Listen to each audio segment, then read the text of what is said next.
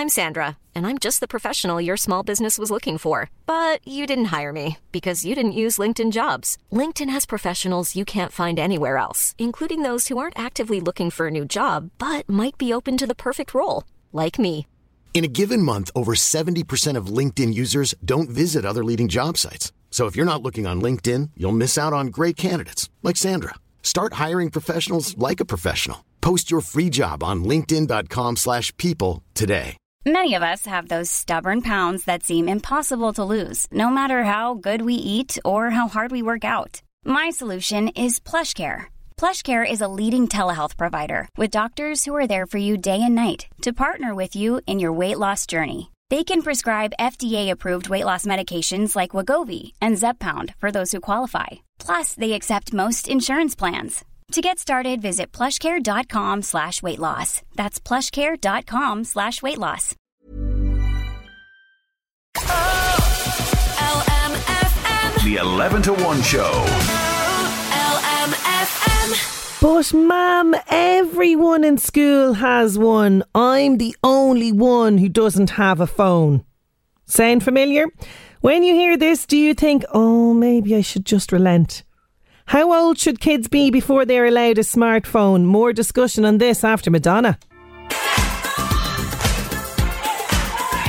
You are listening to LMFM's 11 to 1. Sinead Brazel here with you. Madonna like a prayer. I want to hear your opinion on this. 086 1800 658. And I think a lot of you might not like what I'm going to say because I'm going to come down hard on parents.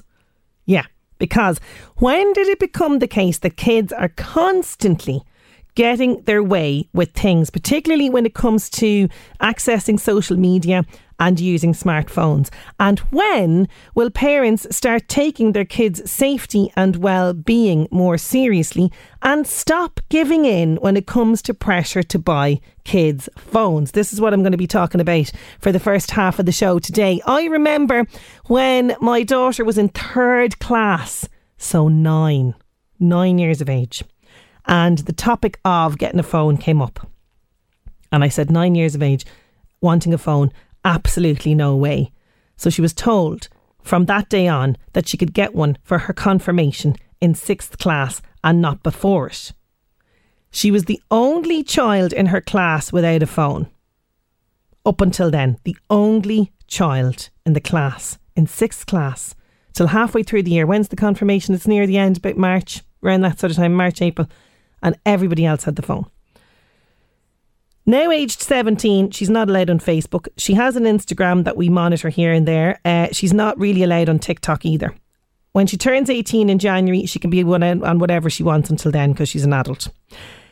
Like, how many reports do people need to hear about the detrimental effect too much screen time has on our children? Being on social media for long periods, accessing adult material uh, has on our children. Uh, trying out stupid and dangerous TikTok trends and the effect that has. Do we, like, how much of that do we need to hear before we actually take action on this? And I strongly believe that allowing young kids access to a phone where they can look up, you know, what you might perceive as harmless, funny vi- videos, maybe, is having a huge impact in the increase in social anxiety, their inability to mix well and socialise with their peers in the real world, and their constant, constant, mindless scroll, scroll, scroll.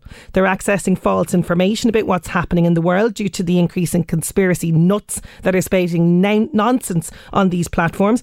They're accessing dangerous information around weight loss. They're being bullied. They're accessing racist behaviour as well. Uh, this sort of thing being normalised, and it's getting out of control. When you see eight and nine year olds and younger getting a smartphone, how are we allowing uh, this to happen as parents? We have to wake up.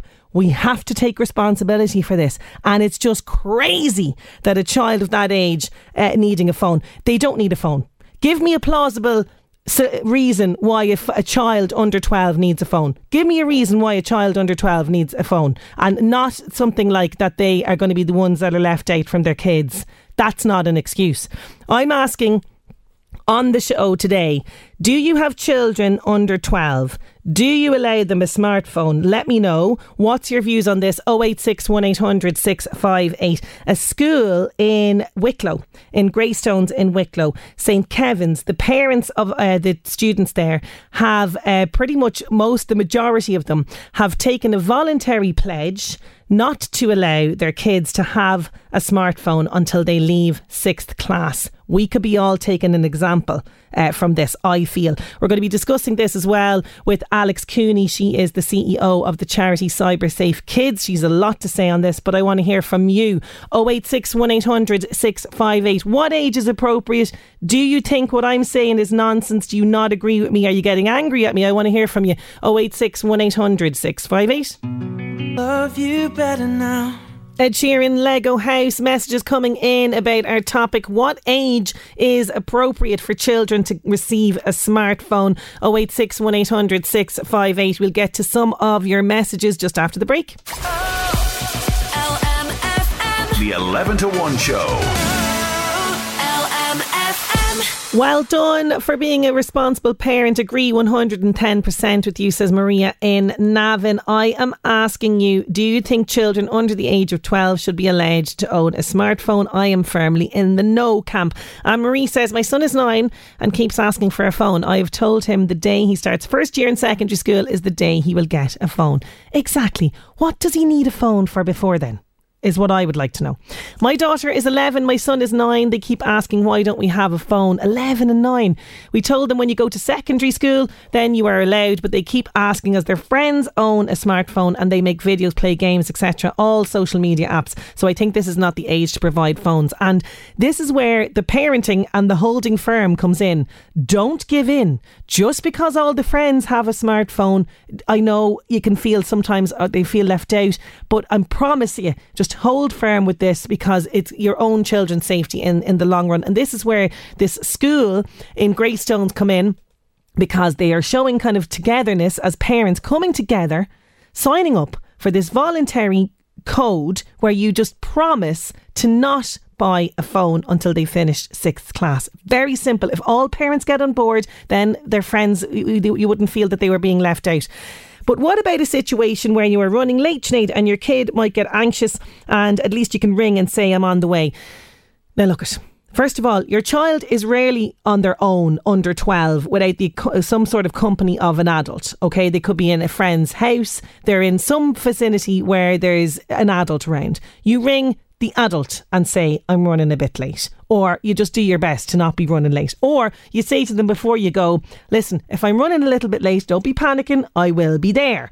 There's a lot of things around this. You don't need a phone. We all didn't have phones at that age, and we were all going to after school activities and everything else. And you waited until your parent arrived, or you stayed where there was an adult that you trusted. Very, very simple. Keep those coming in 086 1800 658.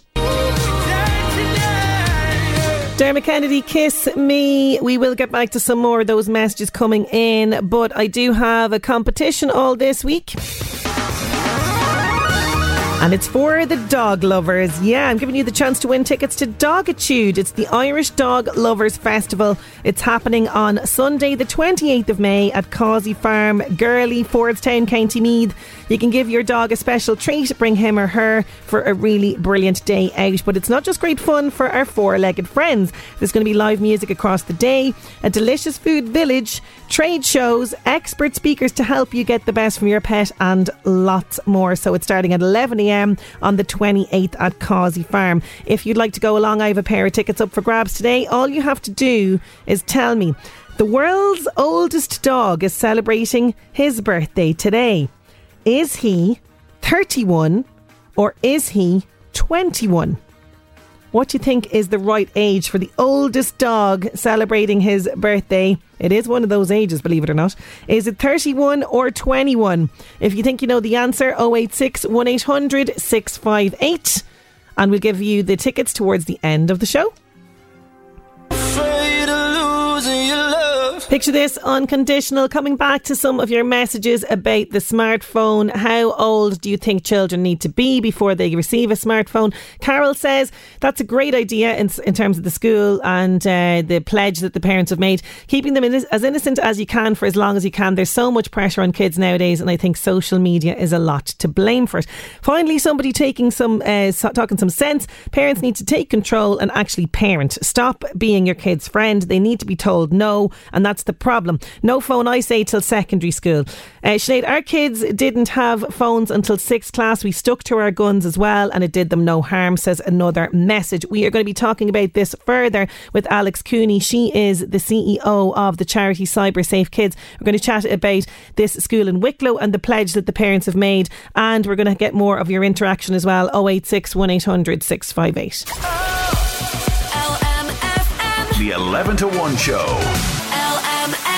How old should children be before they are allowed to have a smartphone? Well, with a report from CyberSafe Kids revealing that a whopping three in four 12 years, years year olds own a smartphone, isn't it time as parents we examine the negative impact that this could be having on our children? Parents of a primary school in County Wicklow have come together and agreed not to buy their children a smartphone until they finish sixth class. St Kevin's National School in Greystones, they've set up a voluntary code in a bid to keep their kids away from screens. I think it's an idea that other schools and parents around the country should adopt. No doubt my first guest feels the same. I'm delighted to have Alex Cooney, she's CEO of CyberSafe Kids charity on the line. How are you getting on, Alex? I'm very well. Thanks for having me on. Great to have you. And, you know, I was pleasantly surprised by this move by the parents of the kids at St. Kevin's National School. I mean, this is a huge step in the right direction when it comes to protecting our kids. Absolutely, and what I what I think is that it's encouraging a conversation between parents, which is absolutely what we need to be doing. Because I, uh, and certainly in our experience as a charity working in this space for the last uh, seven years, we're finding that lots of parents are just in a real quandary. They don't know what's best. They don't know, you know, when is the right time, and so on. And they're in some cases giving in to pressure from their kids. You know, they're being told by their children, "I'm the only one that doesn't have the smartphone. I'm the only one that's not being allowed on Snapchat." And it is really difficult for parents to withstand that pressure. So I would, you know, am delighted to see this kind of conversation being generated in the school community, you know, by the school, by the parents. Uh, and I'd really encourage other schools and other communities of parents to get together. It's a lot easier to go back to your child and say, do you know what? No, I'm not ready for that yet. Or, you know, maybe further down the track we can have a conversation in, in a few months.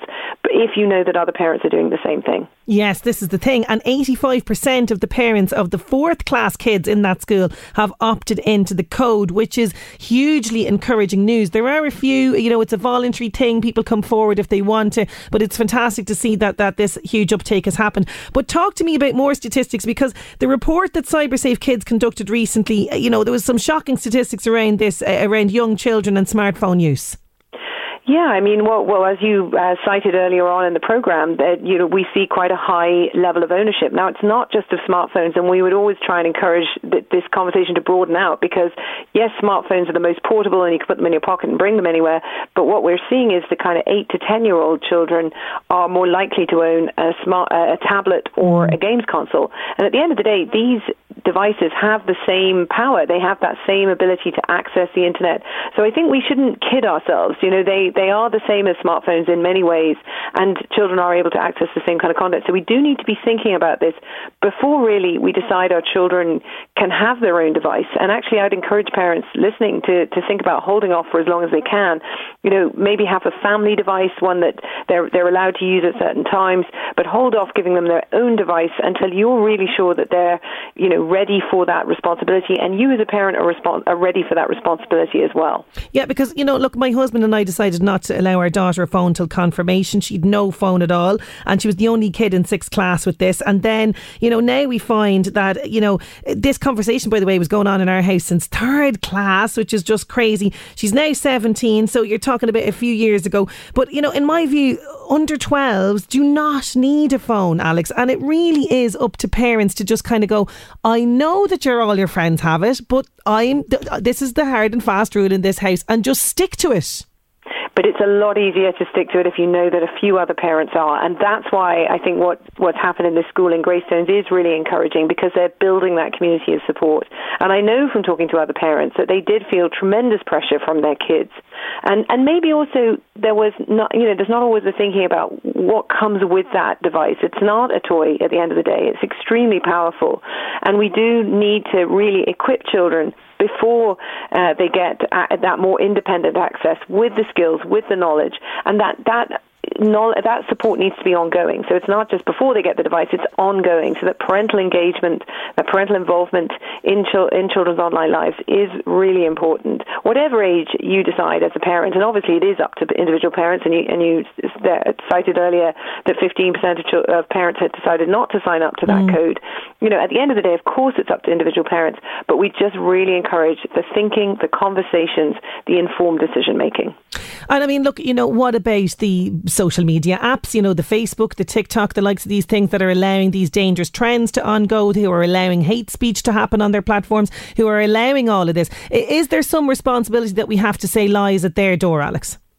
Absolutely. And I do feel that there is a huge onus on parents, and their job is made all the more difficult by these companies because at the end of the day, they are designing apps and games that our children are using uh, and they're designed to be as addictive as possible, to encourage as much engagement as possible, as much sharing as possible, as much connection as possible. And in a way, parents are having to kind of fight against that, uh, and it's very, very difficult. You know, uh, we, we, we've often talked about how hard it is to get kids to switch off. You know, maybe yeah. they're playing a game and they're really enjoying it on their tablet, and then you try and take it away, you try and end the game, and there's a meltdown. You know, we've we've heard this time and time again from parents. It's just so hard for, to, to, to take away the device, and that's because what they're doing online is so consuming and absorbing that it, it literally feels, you know, terrible for that child to have to end it. Mm-hmm. And that's not fair. That's, that's something that's being imposed on us by these, these social media and gaming companies. And I think that that is, is wrong, quite frankly, that we shouldn't have to, uh, you know, be be targeted in this way uh, with this very, very addictive co- uh, content. We need to really challenge that because it is absolutely making parents' more lives more difficult, and and they're also making vast amounts of money off the yeah. back of their users. You know, so they're you know making hay while the sun shines and not being held properly to account for it. Completely, I completely agree. And you know, I don't know if you found this as well, Alex, but I find like kids, particularly the smallies, like they actually have no idea how to play. Like their imagination is kind of gone. You know, they're spending so much time on these screens, they're kind of unable to sort of interact. Now, I know COVID had a big impact on that as well, but some of the games that I used to play as kids, the kids nowadays are looking at you as if you've ten heads. They don't know what you're talking about. Well, I think this is where we need to talk about what, you know, the quality of what they're doing online. So in a way, it's not so much about how long they're spending online, or obviously, though we do need to keep an eye on that. It's more about what they're doing, because actually there's lots of creative, constructive, you know, educational things that they could be doing. Uh, they could be following a, a dance class or uh, a cooking video and then trying to recreate it in their own kitchen. They could be having a conversation with a close friend or a relative, uh, you know, that's really rewarding. And these are all really positive ways of spending time online. And then there's the less positive ways. And we would really encourage parents to think about minimizing those things. So passive sedentary use uh, mm. for long periods of time is not you know, helpful or constructive for, for a young child or even a, an older child.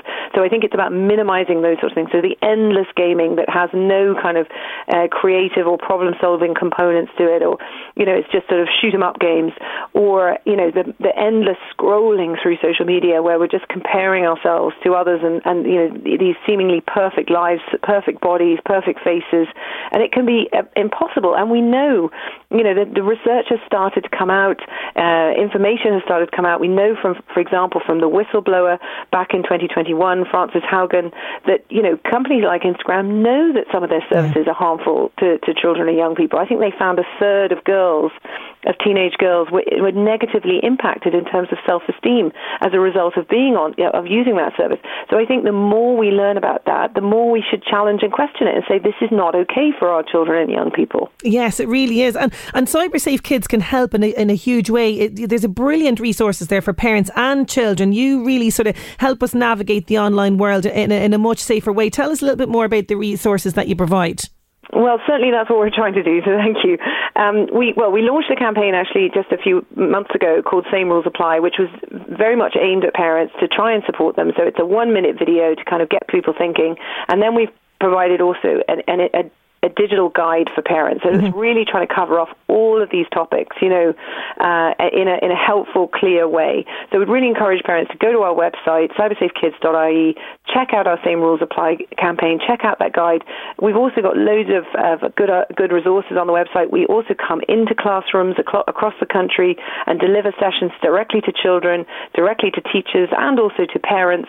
So if, if any uh, parent or school is listening and wants to engage with with our um, our program, then just get in, in contact with us uh, through our office. So uh, info at cybersafekids.ie, and we'd be happy to help out where we can. Actually, there's a message coming in here just about schools, and you know, look, Sinead, uh, kids are spending so much time on the iPads and tablets and screen, screen in, in schools. You know, interactive uh, boards, all this sort of stuff. Now, look, we're not saying get rid of screens completely. Like this is, you know, we have to accept that this is part of the technology that's coming into our lives. But what we are saying is that we need to control this, the idea of them having phones at such a young age. Plus, I don't know if if, if young children, Alex, are using eh, devices like this in school. Are they? I mean, to some extent, they are, and it depends on the school. Uh, I certainly, my own kids in primary school got a bit of access um, to di- digital devices, uh, but it was fairly limited, yeah. uh, to be honest. But I, but I would actually say, uh, I, I'd actually pause for thought on that one because at the end of the day, children are growing up in the digital age. Mm. That's just the reality. They are living out lots of their lives online. What the hope of that the the expectation that I would have in terms of digital use in schools is that it's positive uh, yeah. time. It it's it's it's teaching them about how to use these uh, devices properly, safely, responsibly.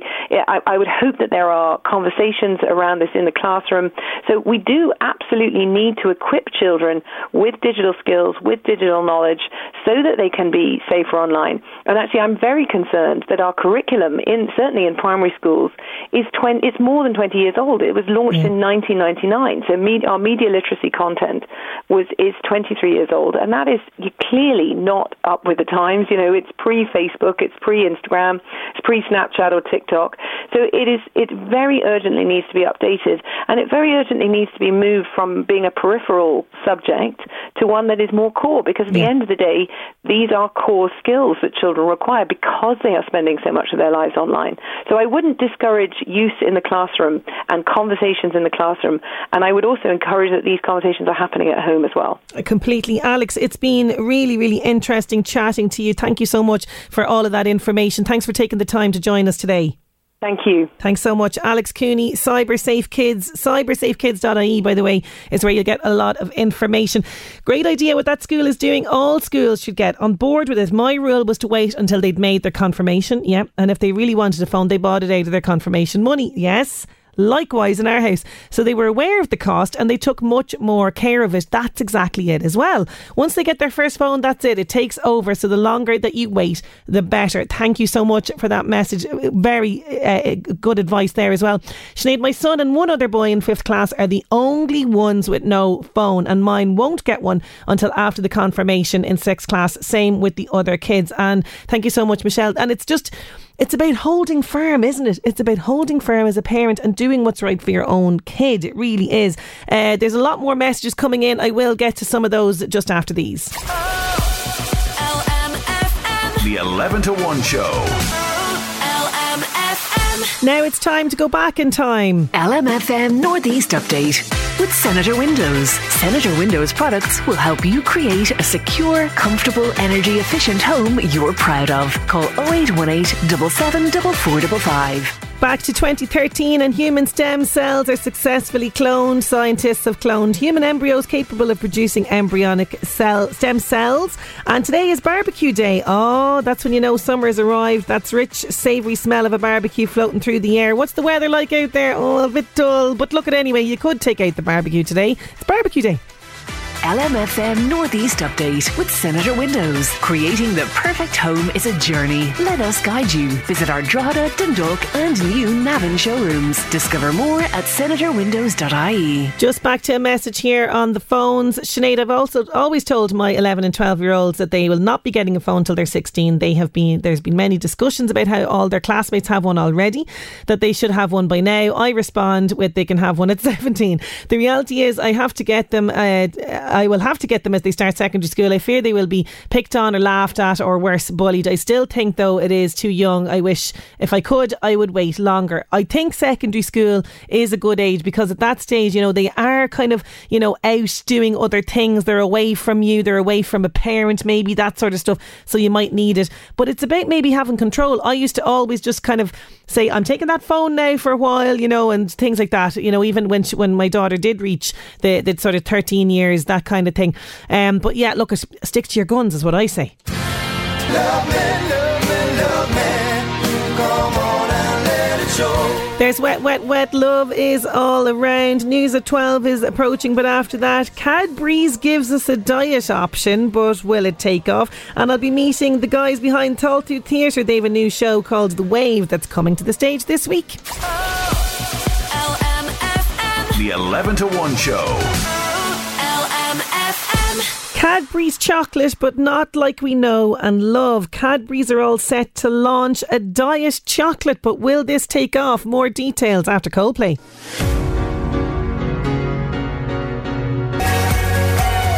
On air, online, on your smart speaker, this is LMFM Coldplay. Sinead Brazel here with you till one, and something shocking is happening. I don't like it. The maker of Cadbury's chocolate is launching a diet version. What is the world coming to? Yeah, apparently, uh, Mondelez, they've used plant based fibres to cut up to 75% of sugar and fat. So, all the nice things. All the nice things from Cadbury's are just going to be eradicated. Uh, the Daily Star are reporting about this. Uh, they believe that the low fat alternative will eventually become as popular as Diet Coke. I don't think so, Cadbury. I don't think so. You know, I mean, Diet Coke is grand, but it's nothing like the real thing, you know? And Cadbury's, like, you can't go messing with the milky goodness of Cadbury's. I, like, no. Why would you do that? You know, it's like when they introduced uh, salad into McDonald's. Like, nobody's picking that option. Come on. You go into McDonald's to eat fast food, to get a big dirty burger. You're not going in there for salad. You know, you know, I, and like when you pick up Cadbury's from the shelf, it is a treat. You know, you don't want a low fat version. I don't think this is going to. I don't think it's going to cotton on at all. I am eh, de- fairly sure this is a passing phase. Like, do you remember that bar as well? Now it was uh, like a Flyte bar. Do you remember the Flyte bar is supposed to be like the healthier chocolate? No, healthy and chocolate going together. I am not on board with this. It's called a treat. It's supposed to taste nice. Now look, it. I know people, and I'm definitely someone like this. Some people overindulge in chocolate, me included. Me included on this. But you know, I don't need a diet version. I don't need a diet version. No, no, no, no, no, no, no. He says uh, as well. This guy, um, Mr. Van de Put, he is the CEO. Uh, Dirk Van de Put, he's the CEO. Uh, he says uh, the new recipe is still not quite exactly the same taste. No kidding. And could take people some time to get used to. Ah, no. Just, you know, there's some things, particularly something like Cadbury's, that you just don't mess with. I'm not on board with this. A diet Cadbury's, would you try it? Would you, could you get on board with this? Let me know. 086 1800 658. Now let's see what else is happening in the world of entertainment. The Buzz on LMFM. Keep up to date with all the latest news and gossip on the LMFM app. Hi, I'm Crossy. Michelle Rodriguez has been talking about stunt doubles on the set of the new Fast movie. The franchise is out later this week in Ireland. Well, well, no, I had a stunt double too. I mean, she's the one who flew out of the window, you know, because they wouldn't let me do that because they, you know, insurance never lets me do anything fun. Um, but yeah, I always have stunt doubles. I have uh, three. I have one guy who was a stunt double who did the most amazing stunt with the motorcycle. He did a back wheelie and a front wheelie to avoid, you know, this thing on the ground. And he's one of the only kids. He's a boy, and he's really skinny, so he could put on an outfit and look like me. Certain shows on streaming platforms have paused due to the writer's strike in the US. Shows including Stranger Things, Yellowjackets, Cobra Kai, and The Last of Us have been affected. Chris Pratt and James Gunn have been telling us about their last day on set for Guardians of the Galaxy. The final movie of the trilogy is out now. It wasn't an abrupt ending. It was like that was the last time we were all going to be on set together, and then some people would finish on one day, some people would finish on the other day. That was the last moment that we were all filming together. But on the very last day for me filming, I gave a speech and really just kind of a toast to James and to the franchise and to the crew and the cast and all that we'd been through. And it was very moving sitting there with my brother and knowing that, you know, we were in our basement playing together as kids and this is just doing it with larger Tinker toys. That was really moving. Zoe's speech really got to me and uh, Chris's speech was okay. That's The Buzz. I'm Crossy. The Buzz on LMFM. Keep up to date with all the latest news and gossip on the LMFM app. It's a hard no from us, judging from the messages coming in uh, on the WhatsApp. Don't be going messing with the chocolate. Absolutely no to diet chocolate, says uh, one message here. Ah, come on. says another one. That's it. Just ah, come on. Uh, now, one is kind of in favour. I'm out of control, so maybe a diet chocolate uh, with a disgusting taste is what needed. It might stop me in my out of control chocolate eating. Look at I, as a self confessed chocoholic, you know, there's a few things in life that you can enjoy. You know, like just uh, you know, go for it. That's what I say. I know it can be hard to stop the uh, overindulgence. I'm definitely like that. But you know, I, I a diet chocolate's not going to change my ways. It's really not. No, no, I don't think it's going to catch on. It really won't. Phonics, have a nice day. There's a message coming in about Cadbury's and the diet chocolate. Sinead, if, if the children could do without the phone for the better good, you should be doing your bit with the healthy chocolate. Oh, touche, Harry. Touche. Okay, okay, I hear you loud and clear. Thank you so much. That was after my rant this morning. I know, I know, I'm hearing you. Okay, uh, I'll try, I'll try, but it's not going to catch on, Harry. You know what I mean? They're going to be down so much in sales, uh, particularly if I stop buying it. You know. Uh, moving on, and an unforgettable theatrical experience that will leave you questioning everything you thought you knew. To the, it's coming to the stage this week. Tailtíú present The Wave. We're going to be chatting to Cathal Thornton and Barry Morgan from Tailtíú just after these. The 11 to 1 show. This weekend. Tailtíú Theatre, based in Drogheda, are bringing an unforgettable theatrical experience that will leave you questioning everything you thought you knew to the stage this week as they present The Wave. Now, it's based on the infamous Third Wave experience, a gripping exploration of the human psyche and the dangers of group think. The show will be performed this week at Drogheda Arts Centre from Thursday to Saturday. I'm delighted to have the two creatives behind Tailtíú Theatre with me in studio, Cathal Thornton and Barry Morgan. How are you getting on, guys? Good, yeah, great. Thanks for having us on. Great, great, great to have you. Now, before we discuss this new show, tell us a little bit about Tailtíú Theatre. You're on the go a little while now, a couple of years. Yeah, so we set up in 2017. Uh, myself and Barry both came up through Drogheda Youth Theatre at separate times, and I don't know. Eventually, we ended up crossing paths and discovering that we kind of had a lot of the same interests, a lot of the same kind of opinions when it came to theatre and uh, interests. So we kind of said, well, let's give it a go and try and make something together. So we put on our first production, in, I think 2018. Yeah, we kind of did a few iterations of it and then did it, the full kind of the full final version of it at the end of 2019.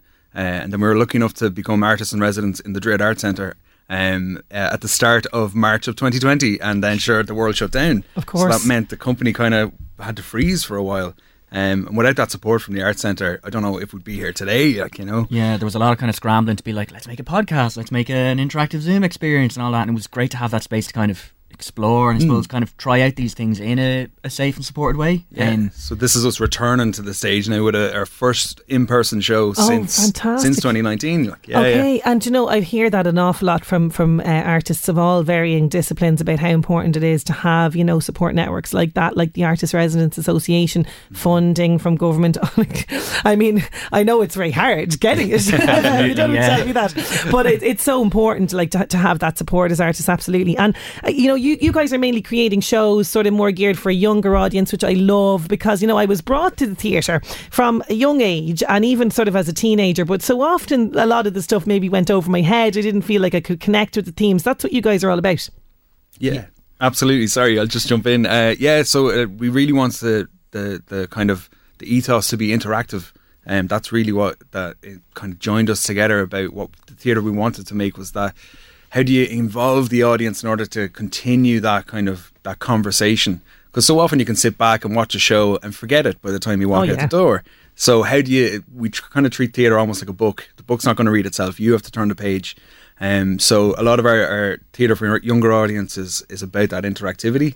Um, and now this is interesting with the wave because this is probably the most traditional theatre that we've done because it's not interactive. It's it is you sit and hopefully you're going to absorb all these things that we're throwing at you because we're throwing a lot. Oh, there is a lot because I've watched the 2008 German movie The Wave, uh, which is based around this idea, you know, about a, a history class basically, where the teacher starts an experiment, and uh, this is an experiment that has dire consequences for students third generation from World War II in Germany. So, you know, there's a, there's a lot to unpack. Is it sort of based around this idea? Yeah, I think the German film has a really interesting angle to it because the the kind of thought of the experiment is based in like uh, the rise of fascism, and so the film takes the angle of these German teenagers in 2008 are like, oh, we're not doing a history project about fascism again. Come on, we're sick of hearing about you know the rise of Nazi Germany and all this. So we kind of thought, how can we make that about Ireland? How can we kind of bring it home, literally? Um, and with the centenary of the Civil War this year, like we kind of thought about how do we kind of ground it in today, in not maybe necessarily Drogheda today, but in Ireland today. Mm, there's plenty of really interesting adaptations because the true story happened in the 60s in the States. Yes. There's that German film, there's the German Netflix series, there's, I think there might even be a comic book. There's a been musical o- of it as well. Yeah, there's Yeah. been other performances. So, yeah, we wanted to really make it about Ireland today and kind of young people's perspective on what's going on in the world around them. Okay, so take up the, the plot of this. So it's set kind of it's a TY class, which you would think, you know, the kids that take TY generally open minded. They're moving away from sort of the traditional kind of study. So what happens in this TY class without giving away too much? Yeah, without spoiling anything, but uh, basically, the, it's towards the end of the year, and you know, if you're in, in TY yourself, people start to drop off. They're going like, "Oh, we're two weeks away. I might just not come in for those last two weeks." You know, We're going on holidays to Vienna for two yeah, weeks. exactly, that sort of stuff. Vienna, what's what sort of childhood have you had, Carl? Yeah. No, no Costa del, you know, Bettystown for Carl. Nothing but the best for Mrs. Thornton's baby boy. Um, so yeah, the teacher tries this history project to kind of keep them involved and have them stick around for the last two weeks. Um, but then accidentally kind of stumbles about this onto this kind of, uh, I suppose this disinterest that the young people maybe have about historical context and stuff. So the teacher's like, right, I'm going to try something. I'm going to get permission from the the principal to do an experiment for the last two weeks. Um, and so he starts to bring in small little rules in the class. They change the uniform. They has to address people in, in certain ways, uh, and so the wave then starts to build and become its own thing. Um, it's about kind of, I suppose, building that group identity for the class. Um, and the teacher is coming from a place of potentially, oh, I'm doing this for the young people, but he's getting something from it himself, you know. Okay. So it's that idea of absolute power corrupting absolutely, you know. Yes, yes. And this is so relevant. Like all the themes that are explored in The Wave and, and, and now with this production are so relevant today. I mean, like, you know, this idea of a group mentality, this mob mentality. We see it in the streets of Dublin at the Yeah. weekend, Yeah. capital riots. So relevant. It was funny, yeah, because I mean we've been talking about this place since 2017. I Yeah. think before we even set up the company, we've been thinking about do we do it and set it in a school, is site specific, or what do we do? And then like over Christmas, you kind of really hammered into the script. In the few months since then, we've been looking at going, oh my god, this is really kind of Yeah. Have we manifested this almost? You know, like it became like yeah, it's become massive. more relevant. It's Yeah. become much more relevant than even we thought it would be. And- Unfortunately. And, and what about the cast? then? Because you, you are dealing with a younger cast. Like, what what do they make of the themes? And they do, do they understand now this idea? Because look, we all know, you know, of being involved in a group, wanting to feel part of a collective, but then the dangers that kind of goes into that kind of conscious mindset of, oh well, we're actually fighting for this cause now, and is this actually the right way? Mm-hmm. Yeah, like a lot of the cast would be alumni of the youth theatre as well, who maybe have gone on to study acting or have studied design or are still kind of connected to the arts in some way. And I think at the core of what we do, because we're both kind of youth theatre practitioners, we really believe in collaborative work. So like everybody's always free to go. Oh, actually, can we try this in the rehearsal room?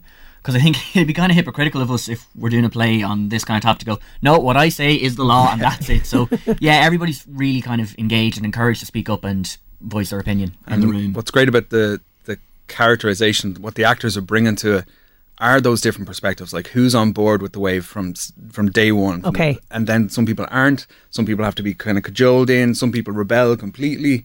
Um, so we're seeing loads of different perspectives on the stage, which is great. And speaking of the cast, I better mention it. We know he's listening in. I mean, you know, LMFM fan favourite on a Friday, Niall O'Brien, our own resident movie critic. You have cajoled the man back to the stage, and we can tell you that he's not playing a priest.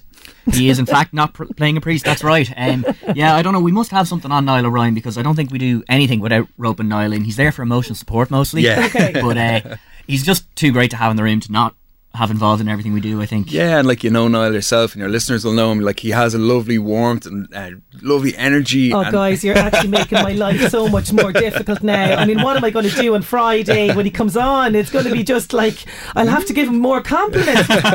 no, but no, he is. He's fantastic. He really is. And like you know, people may some people who listen in regularly may not know that Niall uh, has been on the stage for, for many years, but he was kind of I suppose half one foot off, and Out, one foot yeah. on.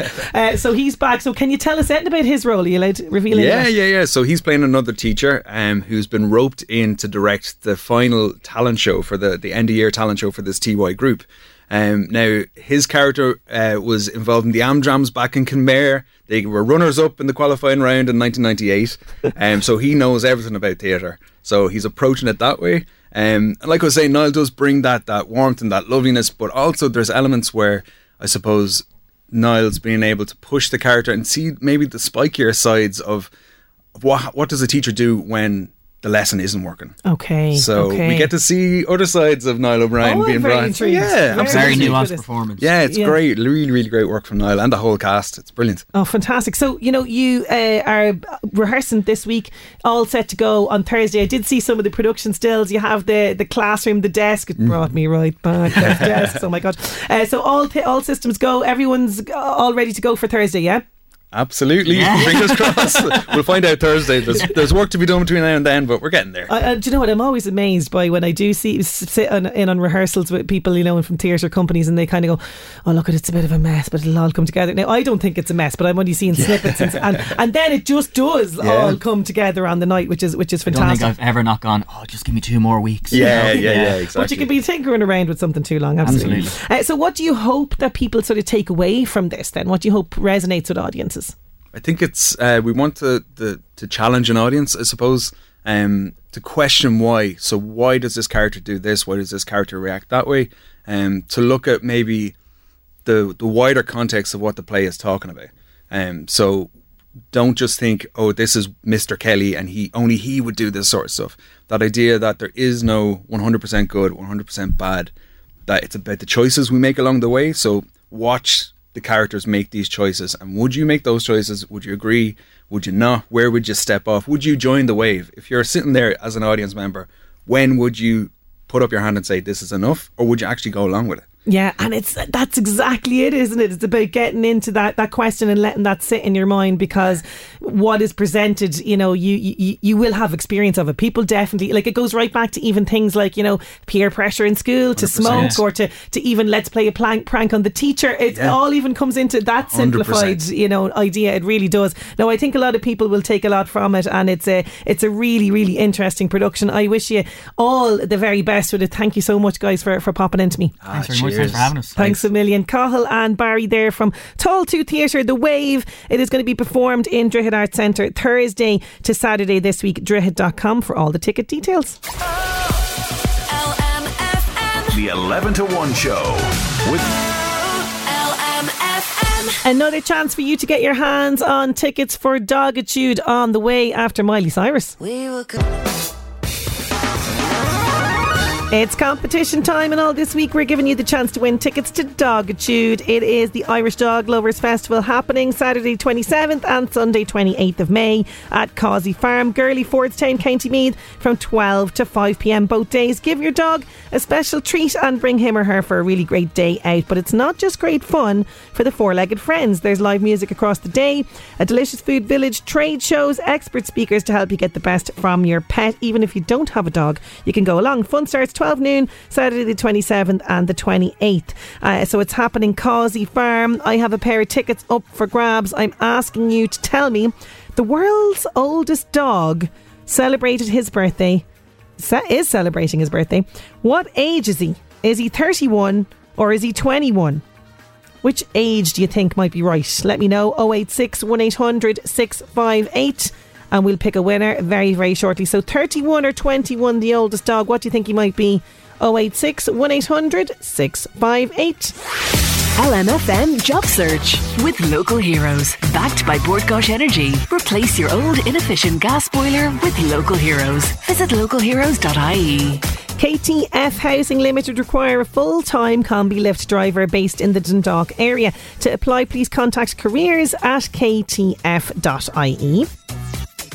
And the Green Schools programme requires travel officers to work with schools in the Louth area to apply email HR at double eu.antaisce.org or you can check out greenschoolsireland.org for more information. Don't forget all of the details of those jobs can be found on our local job section on lmfm.ie. LMFM Job Search. Best life flying without wings. Would you like a 200 euro Cabra Castle hotel voucher? That would be nice. Gilmore's Mercedes Benz dealers in Kingscourt. They have teamed up with us to give you the chance to win this. I'm going to give you all the details of that. Plus, I've got music from George Michael on the way. The 11 to 1 show.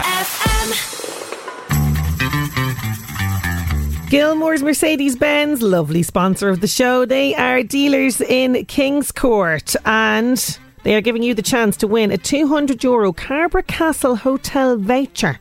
If you head over to our LMFM Facebook page, the details are there on how you can get your hands on that. That's all with thanks to Gilmore's Mercedes Benz in Kingscourt. They are this week from Thursday till Sunday hosting their biggest ever Mercedes Benz sales event with the full 232 new car range and over 80 used Mercedes Benz cars on display. So that's running from Thursday until Sunday. So to celebrate all of that, they want to give something back to you. 200 euro Cabra Castle hotel voucher. All of the details can be found on LMFM's Facebook page. George Michael, Somebody to Love, the live version.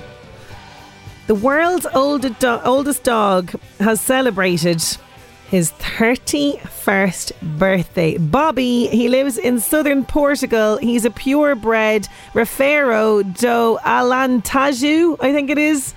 And uh, the Irish Independent reports that um, at his party, he local meats and fish were served uh, with extra for Bobby, who only eats human food. So there you go. Apparently, Bobby is finding it a little bit difficult to walk these days. No, kitten. What's 31 years like in actual, like what is, I don't know, in dog years? Uh, failing eyesight means as well that he, he bumps into things as well, but he is 31 and that was the answer to our quiz Maria Mullen not sure whereabouts you are in the northeast but you are getting our tickets to Dogitude the Dog Lovers Festival happening the 27th uh, and 28th of May at Causey Farm don't worry we'll have another chance for you to win on tomorrow's show oh! There's Gloria Gaynor. I will survive. That is our lot on the show for today. Coming up tomorrow, I'm very excited because Ireland's first female world champion boxer from Drogheda, Deirdre Gogarty, will be landing in Ireland tomorrow and she'll be coming straight in here to have a chat with me on the show. Do not miss it. That's coming up on tomorrow's show. The 11 to 1 show. Even when we're on a budget, we still deserve nice things. Quince is a place to scoop up stunning high end goods for 50 to 80% less than similar brands. They have buttery soft cashmere sweaters starting at $50, luxurious Italian leather bags, and so much more. Plus, Quince only works with factories that use safe, ethical, and responsible manufacturing. Get the high-end goods you'll love without the high price tag with Quince. Go to quince.com/style for free shipping and 365-day returns.